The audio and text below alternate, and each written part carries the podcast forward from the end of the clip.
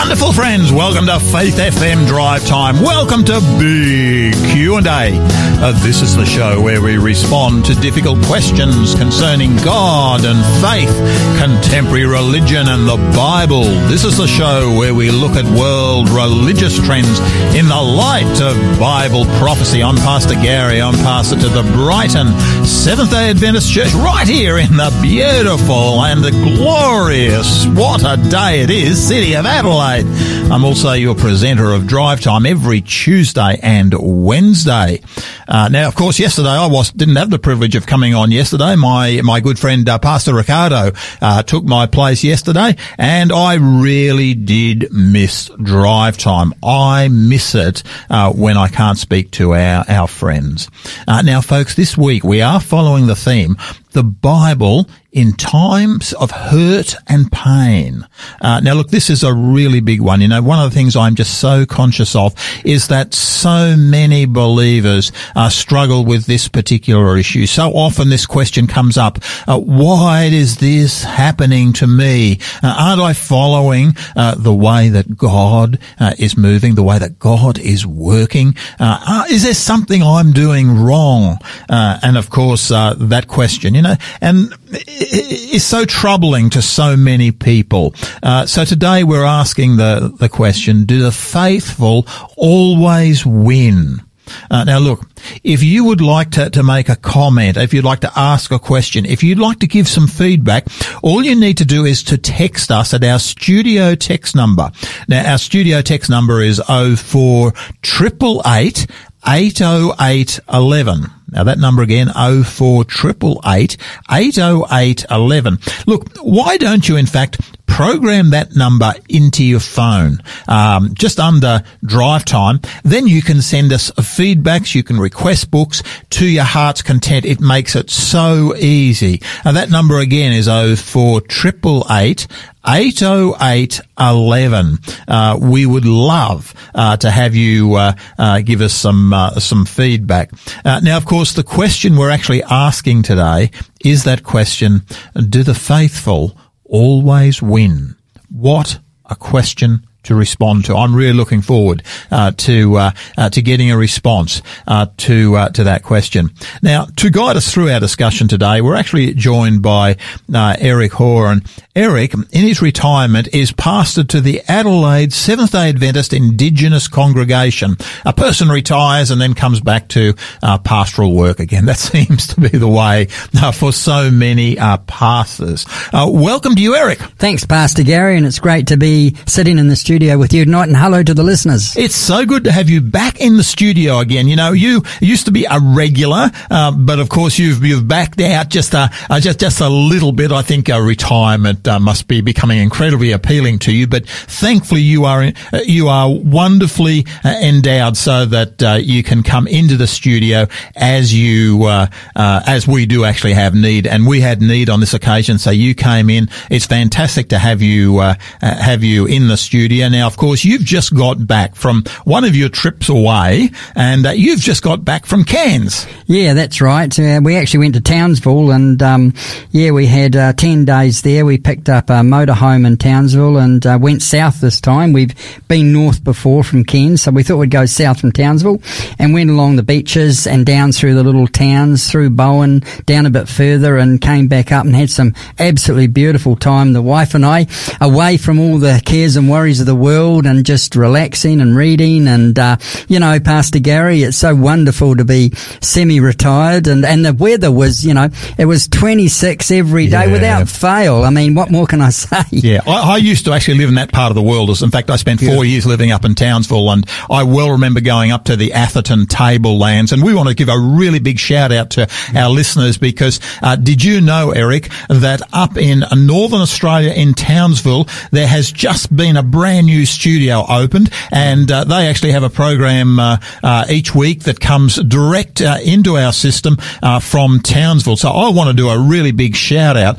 to all of our our good mates, our listeners up on the Atherton Tablelands, Cairns, Town, Townsville, down to Mackay, that entire area, because I I believe they've now got access to one of the best radio stations in Australia. I reckon this is one of the best. In fact, I think this is the best little radio station in all of Australia.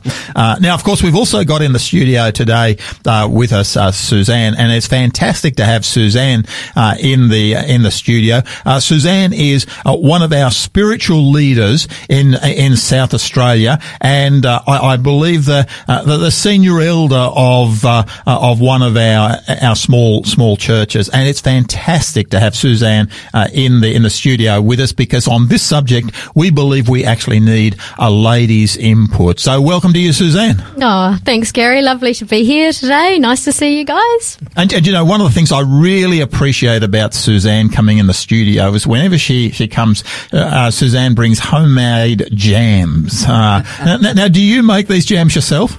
I do. I do. Yes, yes. Uh, we've got chutneys and jams and, yeah, lots of goodies in the box. And you leave them, you just leave them here for the presenters to be able to choose one, don't you? Yeah, sweeten you all up. And, uh, you think we need sweetening up? no, no, I really, but it, I appreciate uh, Suzanne coming in the studio, not because of the jam, uh, but rather uh, because of the uh, the wisdom that she does actually uh, uh, does actually bring. I really appreciate what what Suzanne brings into the into the studio.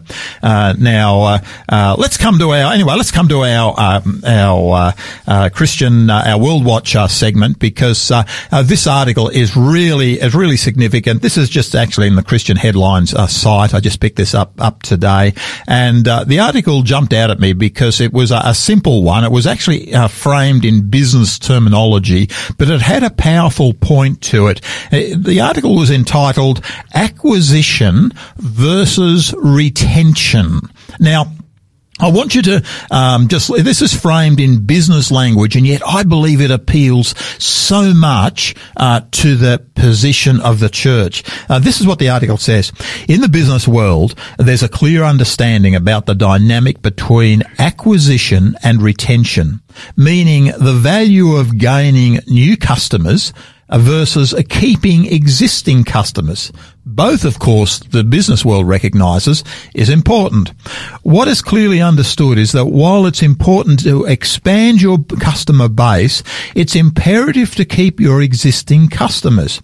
Far too many businesses, and this is the significant point, far too many businesses focus more energy on acquisition alone because getting a new customer is actually harder than keeping uh, the uh, the current customers. Uh, think about somebody who buys a car. Uh, a smart dealer, smart car dealers know that selling the car is not the end of the game, but rather the beginning. After the sale, there are oil changes and new tyres, repairs and tune-ups, not to mention the future buying of a similar car. Keeping the customer is gold. And then the article goes on and applies this to the church. Churches need to learn from this. I know it's a bit crass. It's almost consu- it's a crass consumeristic uh, thought uh, which has been laid out. It's distasteful. Uh, and it's not fully applicable to the Christian life, uh, much less to the Christian community. But, the author says, let's think about this for just a moment. I trust that nobody who reads these blogs questions my focus on reaching the unchurched or evangelism as we would call it.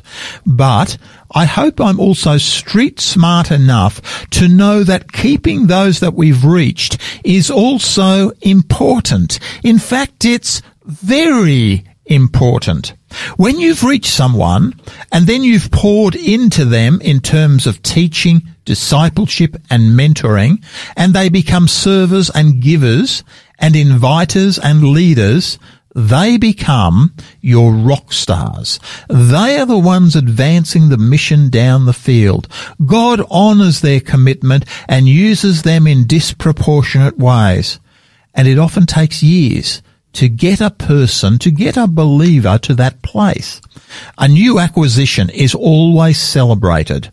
As someone bursting forth from the waters of baptism is always a fantastic reward, but it takes an enormous amount of time and effort before they in turn contribute to someone else's uh, uh, evangelism.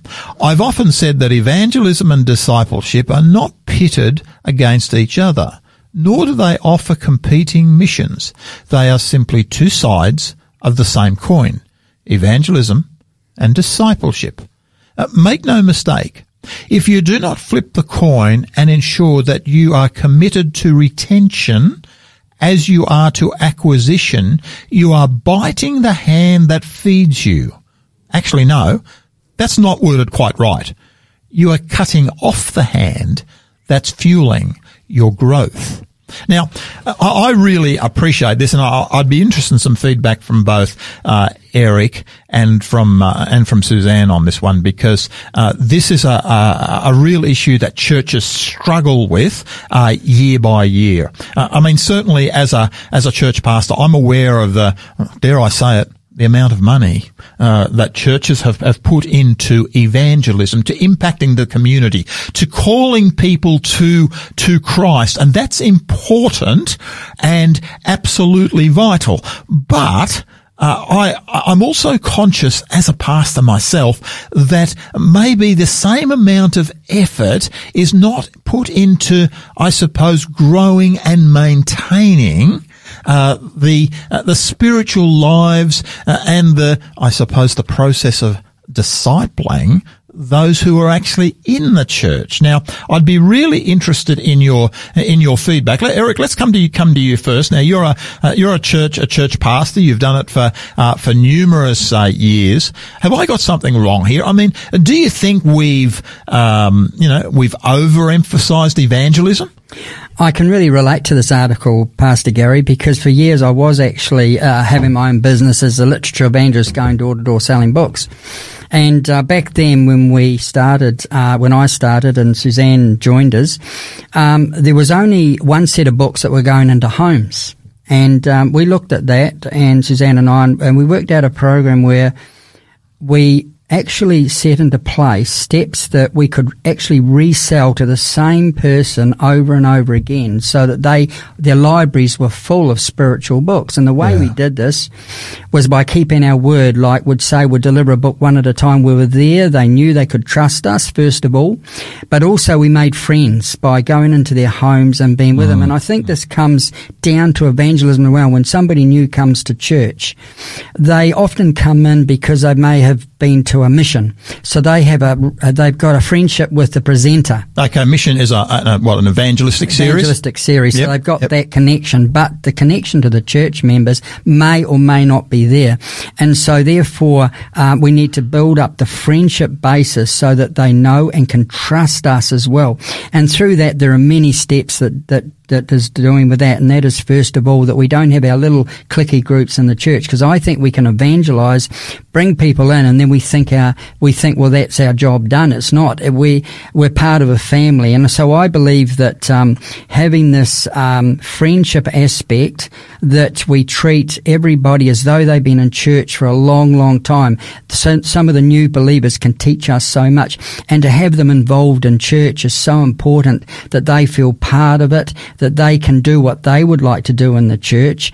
Uh, uh, you know, I, I, I truly believe that the friendship aspect of the evangelism that we carry carries on for a long time, for always after that point, that will hold people in the church, especially young people that we seem to to mm, lose mm. Uh, by making them feel appreciated.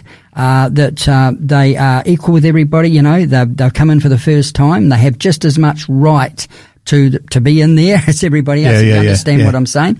And then we build on that. Uh, Suzanne, look, let me just turn to you if I can, because I'm really conscious that uh, you're uh, part of a church that is really big into evangelism. You're touching your community, but I also know that uh, you seem to be have an ability to be able to disciple and that's the, the word for uh, you know retaining people. Uh, dis- disciple those who come into uh, into your church. I mean, uh, just a, a, few years ago, the, the church at Victor Harbor, which is where where you're at, was almost non-existent. Whereas now it seems to be. I mean, it's it's just run a major evangelistic campaign down there. Look, how do you? I mean, I mean, where do you put your emphasis? Is it on evangelism? Is it discipleship? Is it both? I mean, what do you do? I mean, do the two go together at all?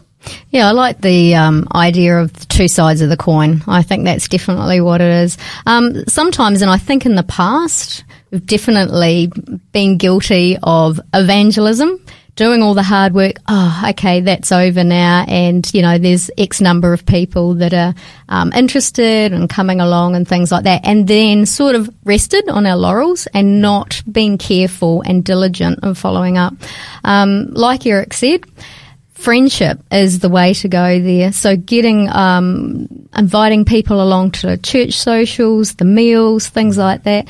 But also, we just had a survey at our church because we've got three new baptized people come in. And so we put out a survey in the church and it had a list of different things that people could do at church to be Yeah, involved. And they would tick yes or maybe on Yes, there yes, with their yeah. name on it and that. And that just gave them, okay, um, do I want to be involved? First Mm. off, we want to encourage them to be involved. And it can be something um, simple behind the scenes. It might even mean just washing the dishes after Mm. lunch or something like that.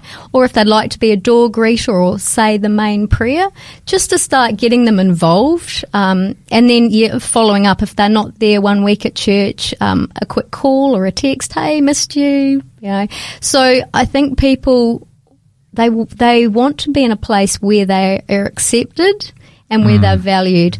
And then when they are hanging around with you and with church and that, then they're learning all those things as well that come as a form of discipleship. So you know things. So it's they- really an acceptance and a mentoring type type process. You know, I know at my church at uh, at Brighton, one of the things that uh, just uh, just last weekend we actually had uh, uh, one of our, our specialists in strategic planning uh, come come to our church, and uh, of course we, uh, that meant in the on the Sabbath afternoon we broke up into small groups and uh, uh, looked at this issue of how can this church actually uh, actually grow. You know, what are the positives of uh, uh, of our Brighton Brighton church, and uh, you know. All the things came out that I expected uh, to to come out because I think I've got a pretty reasonable understanding of the uh, of the church. You know, the people appreciate the uh, the worship, the, the traditional worship style. They appreciate the preaching. They appreciate the uh, they appreciate the fellowship. They appreciate the, the cross cultural. Um, you know, all, all this was incredibly positive. But uh, do you know the thing that was more repetitious than anything else? uh, they appreciate uh, every week church lunch. That was just repetitious. Church lunches, church lunches. you know, eh, all the others were there, um, but it was the fact that uh, okay, there there's a uh, there's a basket lunch where everyone contributes in a potluck uh, type style uh, once a month, but on other uh, other weeks it's just uh, it's just um, soup and buns, and yet Basic, yeah. being able to come together and simply have that fellowship uh, and grow in relationship uh, was actually the uh, actually the key. Uh, to, yeah, um, Eric, you're wanting to get in there? No, no, I, I'm I totally agree with you. You know, I think that time uh, is sometimes um, when we don't have a church lunch at uh, at our church, something's missing, and um, and we find that the people that we want to talk to, you really can't do it uh, much after church, and uh, some of them travel from a long way in, and I think that church lunch gives the opportunity for us to actually, even though we've been um, maybe a few folks have been going there for years. It still gives that opportunity once again to actually reconnect again and, and share what's going on in our lives together. I think it's uh, church lunches are so valuable, and just sitting around the fellowship time is so important. Eh? So Yeah. Yeah, I think it's yeah. really it's, important. It's a family, isn't it? Yeah, And it's the a more you sit around a table, we all know the more you share and and get along. I know with our family, you know, our personal family, our get-togethers are so Hmm. important because, uh, you know, it's it's a love relationship within a family. It's the same within Yeah. a church, mm. Yeah. and so it's that, creates that unity, doesn't it? it's that bond, isn't mm. it? Yeah. That bond. I've actually, I, I've actually said a number of times. I know in my preaching, I've said, look, there are two, there are two spiritual gifts that are absolutely indispensable in a church. If the church has got these two spiritual gifts, it will grow. If it does not have these two spiritual gifts, it will fail. The two spiritual gifts are encouragement and hospitality. If you've got those two gifts, your church will grow. Uh, you cannot have an evangelist there, but if you've got encouragement and hospitality, your church will grow. And, and, you know, to, to me, increasingly, I'm so conscious. You know, people uh, sometimes sometimes say to me, "Hey, look, Pastor, you know, I'm not a I'm not a big time preacher. I'm not an evangelist. I can't go and do this and that and something else." And uh, to me, uh, I, I just look at some of those people because some of them have got incredible gifts in encouragement and hospitality. Uh, and if you've got those gifts, your gifts, your church will grow. Uh, to, to me, I love this uh, this particular article: acquisition versus retention. Do we need evangelism? Do we need acquisition? Of course we do. Uh, do we need to retain those that the Lord has blessed the church with, has called them to uh, a new way of living? And you know, I, I love Matthew 28 talks about uh, go, preach, teach, baptize, make disciples of all nations is what it actually actually says. Uh, the Lord actually wants us to retain uh, as much as He wants us to evangelize. It's not either or; it's both and. Uh, I love that that particular article. But guys, look, let's come to some uh, some music. Uh, this is uh, Alison Krauss and uh, Union Station, and uh, this is the a living a living prayer. please enjoy this this song.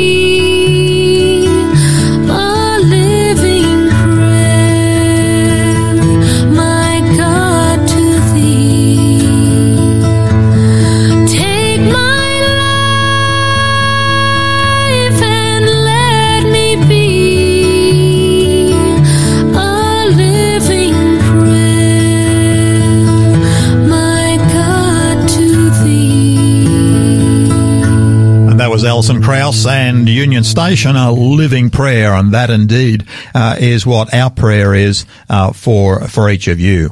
Uh, fantastic uh, thoughts in uh, in that song. Now, folks, we do have a giveaway book for you today. Now, look, uh, we do have just something I do need to share, and that is that yesterday we had quite a number of people request a, a book, but at the at the end there, a, a, couple of people actually sent in um, a request for the book, but they used the wrong code number. Now that's a cardinal sin. That's cardinal sin because if you do that, our robot, now we don't have a smart robot.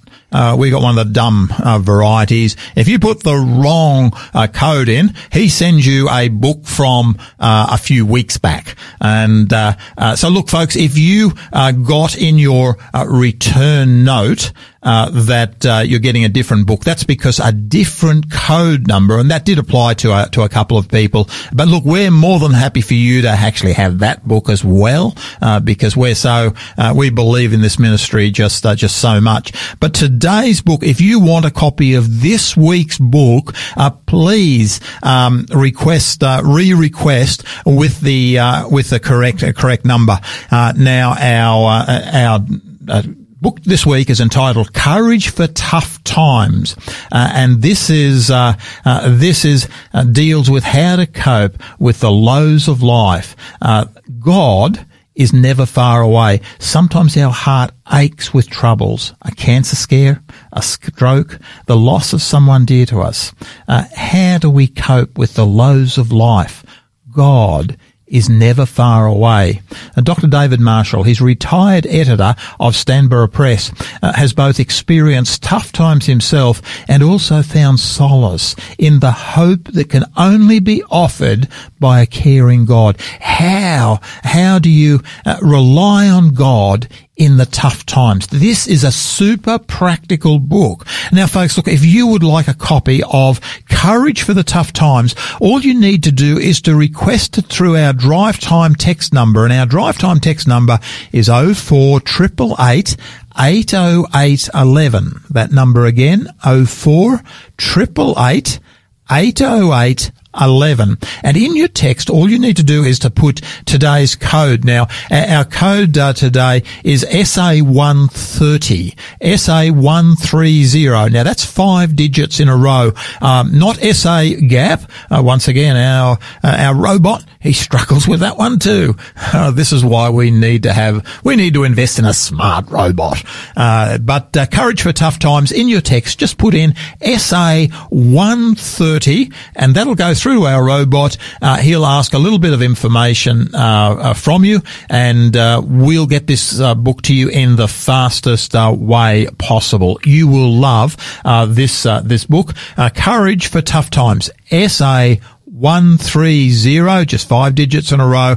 And the drive time text number is 04888 808 11. You'll love it. Uh, fan, it's a fantastic book. Uh, now, friends, you are listening to Faith FM Drive Time, big Q&A with Pastor Garry. And guiding us through our discussion today is my mate, uh, Pastor Eric Hoare. And Eric, in his retirement, is pastor to the Adelaide Seventh day Adventist Indigenous congregation. And we also have with us today, uh, Suzanne Sugra, and uh, Suzanne's uh, the leaders of another of our congregations here in South Australia, the congregation at Victor Harbor, and we've asked uh, Suzanne to come in because we believe that this subject requires uh, the voice of a lady, and uh, really appreciate the ministry, the leadership that Suzanne does does does provide, and of course this week we are following the theme, the Bible in times of hurt and pain. And today we dig into the question, do the faithful always win? Do the faithful always have satisfaction? Dare I say it? Are the faithful, are their prayers always answered?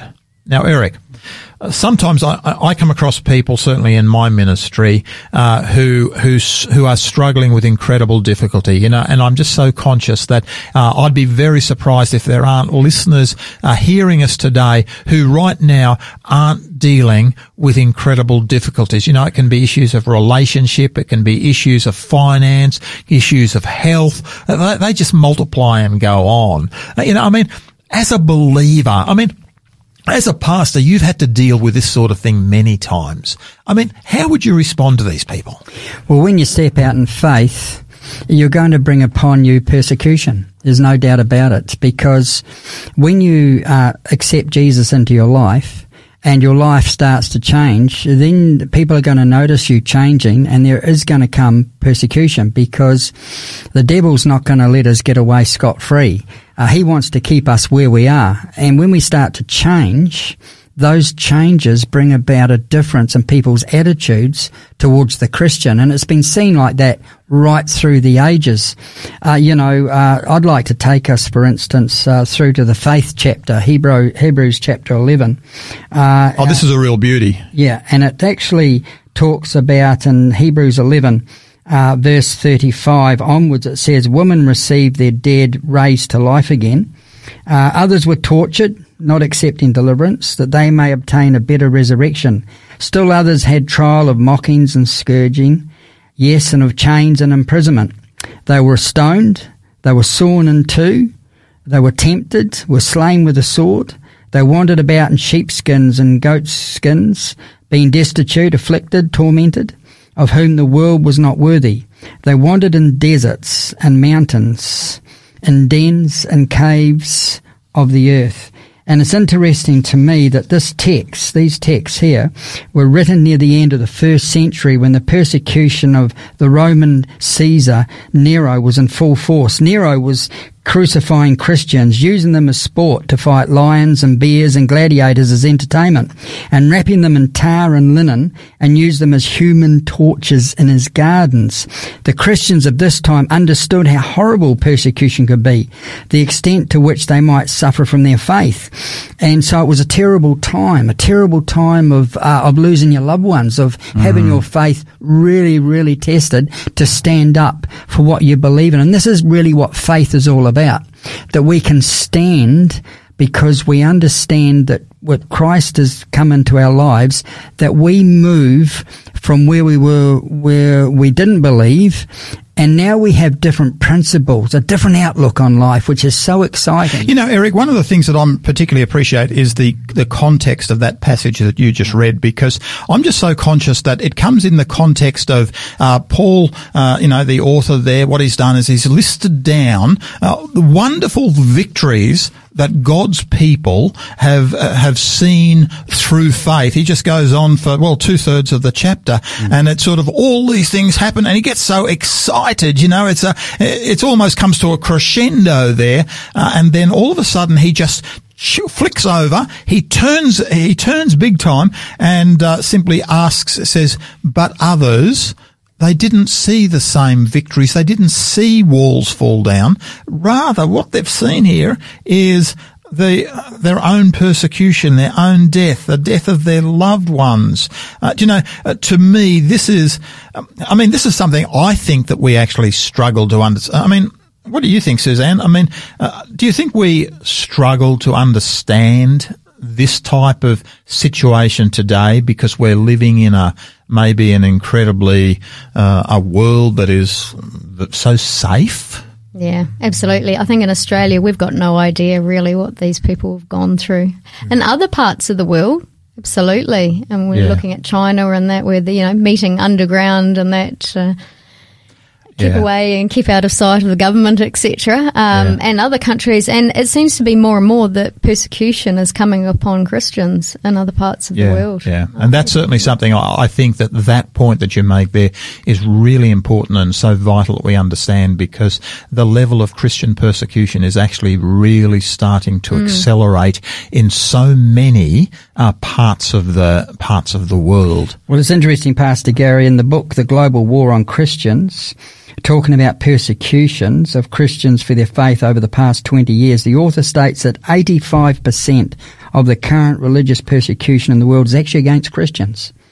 Wow. That's that's the whole faith. So five percent. And in the past ten years, approximately hundred thousand Christians a year are reported to be murdered for their faith. Now we just can't imagine that in yeah. this country, yeah. but yeah. that's actually what's happening right throughout the world. But it's interesting that Christianity seems to bring this hatred from the world. Yeah, You know, when yeah. you stand up, particularly today, I think we're starting to move now into persecution more of for Christian on what you believe because you're Yeah. not allowed to stand up or speak because then you're you're hurting somebody's feelings or you're stepping on people's toes. Yeah. We've actually moved into minority now in those uh, in being able to speak out, Yeah. and so the persecution is going to come, and it's going to become more and more powerful. Yeah, I, I think you make an excellent point there because for years, certainly as Christians, uh, uh, Christians certainly, I suppose, predominated in parliaments. You know, laws that were were established were established uh, with uh, with Christian principles undergirding them. But that is all changing now. There's been a, a, a marked shift in everything that's actually uh, occurring uh, in our in our world. And uh, uh, to me, as I as I read Hebrews chapter 11 here, I turn around and I say, "Hey, mighty victories were actually uh, were actually won, uh, but hey, uh, you know, others." Uh, suffered for their faith. And of course, today we're actually talking about not just those who suffer for their faith, but those that do actually suffer. I mean, to me, I'm just so conscious that, you know, we have so many uh, people in, in our world who uh, they struggle. I mean, health is a really big one. You know, that changes almost, can change your perspective almost overnight. You know, everything appears to be going on honky dory. Uh, and then all of a sudden, uh, bang, a doctor's diagnosis and you know, the whole world is, uh, is turned upside down. It's interesting. We at our church we have a lovely lady who comes along, and um, uh, she's fairly new. Uh, when you look at it, or the other people in the church, and she said when her husband got sick, and she started reading the Bible, she really believed that God could heal her husband, Yeah. and so in faith she thought this would happen. Uh, and then she was speaking to another pastor out of our, not in our church, but another pastor, and he said, God doesn't heal everybody. You Yeah. just have to accept things by faith. So when bad things come upon us or something hurtful comes upon us, we need to understand that whatever happens, whatever happens in life, Christ knows best. He has whatever we have in our hands. And I think that's really Mm. And the reality is, you wouldn't actually need faith if, you know, if God functioned very much as the celestial Santa Claus. Uh, you know, I become a believer, I'm immediately healed. Uh, you know, at that point, God becomes a celestial Santa Claus. And the problem is that if you look at the TV preaching, for instance, quite often uh, uh, some of the presenters there, if you have faith in Jesus, you will conquer kingdoms, you'll enforce justice, you'll become mighty, avoid death, be healthy, wealthy, and wise. Just send in your donations, and all will be well. But that's. Yeah. not how it works, is it? Yeah, no, We got to no. go through those hard times, and those hard times build character. It built character in Paul. Um, you know, he was able to talk about it. In fact, he says, doesn't he? Suzanne, how do you feel about it? Can I just come across to That's Suzanne? I, I mean, Yeah. uh, this, uh, this, uh, this comment that, uh, that Eric made there that, uh, you know, um, uh, hard times build character. I mean, is, I mean, uh, quite, quite frankly, um, I think a lot of people would, uh, well, I, I would think I'd rather ins- avoid the hard times. Well, I found out that having children builds character. I didn't realise I had And you've, you've had four, haven't you? no three. Three. A four would be good. No, no. um, and look, I didn't. I didn't realise how much love I had to give um, to become to become a mum, but also how quick my temper was. And I thought, wow, I need to, you know, do something about this. And it has taken a lot of prayer and you know situations at times where I think, oh, you know. Just don't flare up. Just have a deep breath. Just take a minute, you know, and then and then talk and and sort the situation out. So yeah, I think God does put us through these things because our character is the only thing we take with us to heaven, and nothing uh, is going to change when we go into the grave to where we come out. So God works with us, and He we can't do it ourselves. I, I don't think he brings on all these. Uh, all He these allows it. Sorry if I mispresented that properly. So it, it, it allows, and, and it just gives us that opportunity to trust and rely on Him, to realize that we can't do it ourselves, but that Jesus can do it through us. Yeah, And to yeah. do that, we can turn to all those beautiful Bible verses there. There's so many promises that we can claim when Yeah, we're going through yeah, those yeah. really tough tough times. And as Dad said with with the other lady with her husband, you know, healing might not come now in the way that you expect, but one day we'll be healed. You know, one of those, I'm really interested that you talked about, about praying. You know, I, I think of Christ when he was in the Garden of Gethsemane. You know, if ever there was someone, I mean, he knows he's about to be tortured to death. Now, hey, you know, I mean, to me, a lot of these people who are mentioned in uh, the second half of uh, Hebrews chapter 11 are actually tortured to death. Mm. Hey, you know, shouldn't God relieve those people? Well, Jesus was actually about to be tortured to death. He prays, Father, take this cup from me. But then he turns and makes this an amazing statement that to this day I shake my head at. Uh, he, he simply says, but not my will, but your will be done. And don't you think, Pastor Garry, that it, it is it is okay to question God? I mean, when we're going through these things, and some of the listeners, uh, you know, as we all do, go through hard times. We have a right to question God and to search and to uh, try and understand why, and we, we can't understand. Now that's a radical thought. I, I really I, I, like this, but this is a radical thought. It's okay to question God. Suzanne, how would you respond to that? well, well, I don't know. Um, I think you can. Uh, God asks us to take our problems to Him. Yeah. So that's what we do. And if we're thinking that inside, then say, Lord, help show me what, why am I going through this? Help me understand. And then go to your Bible and look for the mm. answers in mm. there and pray. Do it with prayer. Because um, that's the only way you're going to get that peace that yeah. only Christ can yeah. give you. Yeah. And, and, don't you think it's okay to say, look, God, why has this happened? Why, why is this happening to me? Yeah. You know, I mean, it's just so easy for each one of us that have been in the faith for a long time to say to a new person, say, look, all will be well.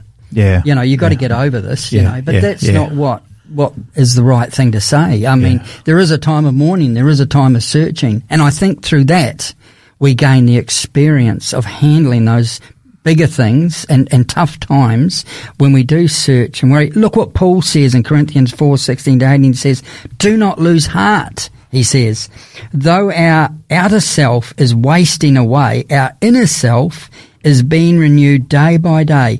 For this light affliction is preparing us for an eternal weight of glory beyond all comparison as we look not to the things that are seen, but to the things that are unseen. So it's telling us there that we don't lose heart, that we're actually changed and we're actually strengthening through this because we see God's working in our lives, mm. that He is the one that trusts. He is the one that handles yeah. it. He takes the burden yeah, from us yeah, and helps yeah. us through. No, look, that's good. Uh, that's good. I think also, I, I, I do like your point though that uh, you know it's okay to question God. You know, I, I know in in my life, you know, as a pastor, you know, there's certainly times when uh, I've certainly questioned God, Lord, why? You know, mm. why? I mean, uh, I, you know, I, have done it numerous times. You know, I mean, people who have uh, who have passed away well before their years are up.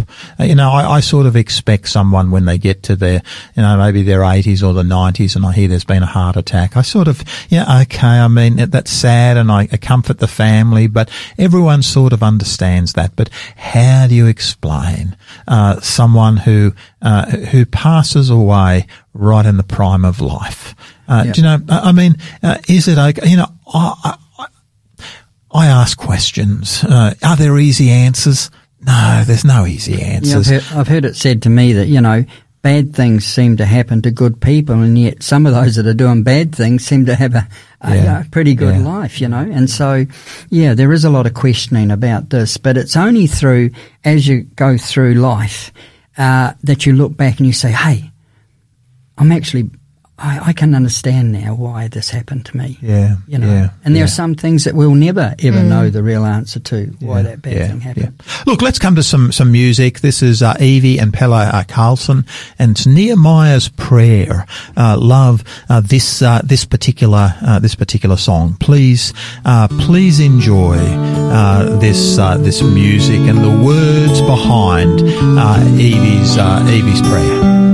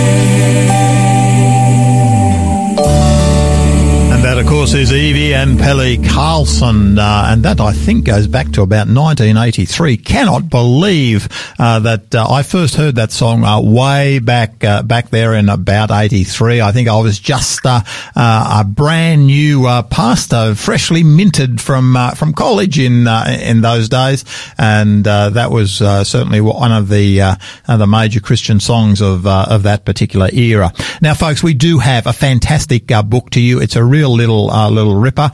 Uh, the uh, uh, the book's entitled Courage for Tough Times. Uh, this is a book that's written by uh, Dr. David Marshall. He's uh, he's been a book editor for, for many years. He's experienced some incredibly tough times himself, but he's found solace in the hope that can only be offered through a caring God. But how is that possible? You know, are trite answers enough?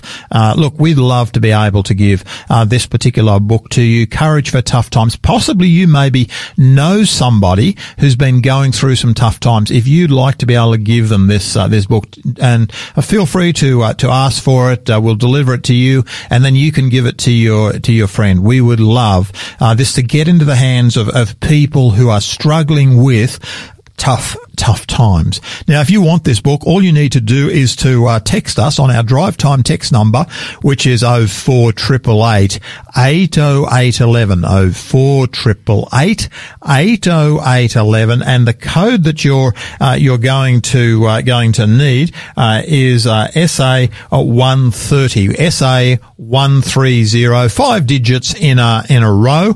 That'll go through to our robot, and uh, our robot will uh, will contact you uh, just to clarify your uh, contact details uh, so that uh, we can get this book to you in the fastest way possible. Now that number again is 04 888 80811 and the code is SA130. You will love this particular book feel free to give it to a friend who may be struggling with something in this this particular area. Uh, now you are actually listening to Faith FM Drive Time, big Q and A with Pastor Garry, and uh, guiding us through our discussion today is my mate uh, uh Pastor Eric Hoare, and Eric in his retirement is pastor to the Adelaide Seventh Day Adventist Indigenous congregation, and we've also got Suzanne Sugra uh, in our uh, studio today. We feel we need the input from a from a lady, and really appreciate all the experience and the and the wisdom that uh, Suzanne does does bring. And of course, this week we're following the theme: the Bible in times of hurt and pain. And today we're digging into that question: Do the faithful always win? Uh, Eric, bring it together for us. We're getting towards the top of the hour. Yes, I'd like to go back to First Peter four. Uh, verse 12 onwards, where it says, Beloved, do not be surprised at the fiery trial when it comes upon you to test you, as though something strange were happening to you. But rejoice in so far as you share Christ's sufferings, that you may also rejoice and be glad when his glory is revealed. If you are insulted for the name of Christ, you are blessed, because the Spirit of glory and of God rests upon you. It reminds me of Matthew 5 and verse uh, 11 uh, where it says, Blessed are those who are persecuted because of righteousness, for theirs is the kingdom of God, of heaven. Blessed are you when people insult you, persecute you, and falsely say all kinds of evil against you because of me. You know, it remind, I think this, Pastor Garry, tonight, that if we're going to go through persecution and troubles in our life, let's do it for the right reasons. Mm. And the right reasons is that when you follow God, He gives us greater riches in our life than what we do when we're uh, out in the world. And people out in the world suffer because of sin. Yeah. We suffer because we follow a Christ because the devil's going to attack us as well. I think the reality is, don't we, that we, we all suffer because of sin. Mm. Uh, you know, I, am just so conscious that you know even uh, uh, you know Christian parents who have brought their children up to to love and to honour Christ, at some point their children uh, will you know, make a decision for themselves as to which way they should they should actually go. And uh, I've certainly spoken to multitudes of, uh, of certainly retired people who brought their children up to, to love and to serve serve God. Yet in their uh, you know in their maturity, uh, their children have, have moved a, a different direction, and uh, sometimes the uh, the impact of those decisions still weighs on uh, certainly those young people or now mature people, and also on mum and dad. It seems that sin impacts us all in one way or another, whether we're a believer or not. But uh, I suppose the question I'd ask is, you know, I mean, how do I, you know, I mean, how do I, you know, if someone's going through um, pain and suffering, I mean, Suzanne, I mean, how can I possibly, you know, um, provide support for the, for the, you know, I mean, is a good theological answer the, the best way to go? oftentimes when people are really suffering, they're really not in that headspace. It can it, look, it can. You you can take beautiful promises and and present them, but sometimes it's just being there for the person. Um, I know of an accident that happened oh, probably about ten years ago now. And um, a lady, her one of her children was staying with another relative, and there was an accident in South Australia, and it happened on Sabbath morning actually and uh, she was in church when she found out. And she ended up staying there for hours. And the church family, her daughter actually had died uh, in the crash. And all the family, uh, church family, just sat around and prayed for her. And she just had all that love and care and attention from her church family. And she was in shock. Mm. And it was uh, it was just the right place for her mm. to be mm. at that time. And just them just being there and, and just consoling her and hugging her and just letting her know how loved she was and yeah. how terrible it was. Yeah. I know one of our uh, Aboriginal folks um, was going through a rough time. Um, she was brought up by an adopted father and um, didn't have much to do with her uh, her birth dad. And uh, he was in a, a home, um, hadn't seen him for five years actually and um, she expressed to us that she was going through a tough time and she hadn't seen her dad. So I talked, we talked to Pastor David about it. So we took a two-hour trip that day. We took her and an auntie down there, and her her children down there, two children that had, had never met this man. It's amazing. And we went there, and here he was. He'd had two strokes. He was sitting in a chair uh, in the nursing home. They had to feed him, and uh, we went up there, and he couldn't talk uh, he could only move his eyes a little bit. But when he saw this lady walk into the room, he just showed a recognition in his face. And he had never seen his grandchildren before. It was such a beautiful moment of caring. Mm. And I think that's what it's all about, uh, Pastor Garry, that we're there no matter what happens to any of us as we go through trials and tribulations, that we're there for each other. Mm. Those times are precious moments, and we live in a busy world where we neglect to do the important things in life. Yeah. And taking somebody to say, hey, look, I love you, you know, in their hour of need, because of the breakdown in, in relationships today in a, in a, horrible world that when we go through trials and tribulations, we forget the small, the little things that we need to do and yeah. recognize them. Yeah. And I think that's what God says to us that we need to show mercy and grace. Blessed are those who are persecuted. Yeah, I, I, really appreciate what you're actually saying there because it's that human touch. You know, I, um, I, I love it. I mean, just you know, the last little while, the thing that I suppose that uh, I, am convicted on is that hey, being able to write a word of encouragement to, yeah. to people, and uh, more and more, I know. Um, just just just recently, I uh, I, I, read an article from a politician, you know, and uh, I thought, well, uh, and I just I didn't want anything. I just wrote a word of thank you um, into the into the politician. Just thank you for you know what you actually wrote there, uh, you know, and just a, just a word of encouragement. Uh, you know, I, am just so conscious that within the world in which we're living today, what a fantastic ministry. If in fact we were to simply say, "Hey, I'm going to make encouragement for my ministry," you know, I, I, certainly had a church member one time who made cards. We don't need to make cards, uh, but to be able to write a word and just just simply say, Hey, I'm thinking of you. I'm praying for you. Thank you for your ministry. It can really lift a person's day. Yes. I, if we look at the positives, you know, I, I was sitting one time, mm. Pastor Garry, way back, and uh, something bad had happened to me, and a church member came and sat with me didn't say a word, just sat with me uh, as I struggled through two or three days of that. He came at night and spent time with me. That's all he did. Exactly. Exactly. It changes everything, doesn't it? It does. It does. Let's have prayer together. Father in heaven, Lord, I come to you now. Lord, I want to say thank you for being the Almighty God Lord, thank you for the exceedingly great and precious promises that you have given to us. Lord, I just want to pray right now for any, for our listener uh, right now who might be struggling with health someone who might be struggling with finance, someone who might be uh, struggling with, with relationship issues. Lord, I just pray uh, that you will guide and direct. Uh, Lord, I pray uh, that you might take control of their circumstance if that is possible. Um, but Lord, I pray that uh, we might take your hand and walk with you into a ever closer relationship. We just pray in Jesus' name. Amen. Amen. Well, folks, it does look like our time's up for today. Thank you so much for joining uh, Pastor Garry, uh, Eric Hoare, and Suzanne on Drive Time Big Q and A. Please join us tomorrow when Pastor Fabiano, Pastor Hugh Heenan uh, will join us as they look at the question: Does Jesus always uh, still the storm?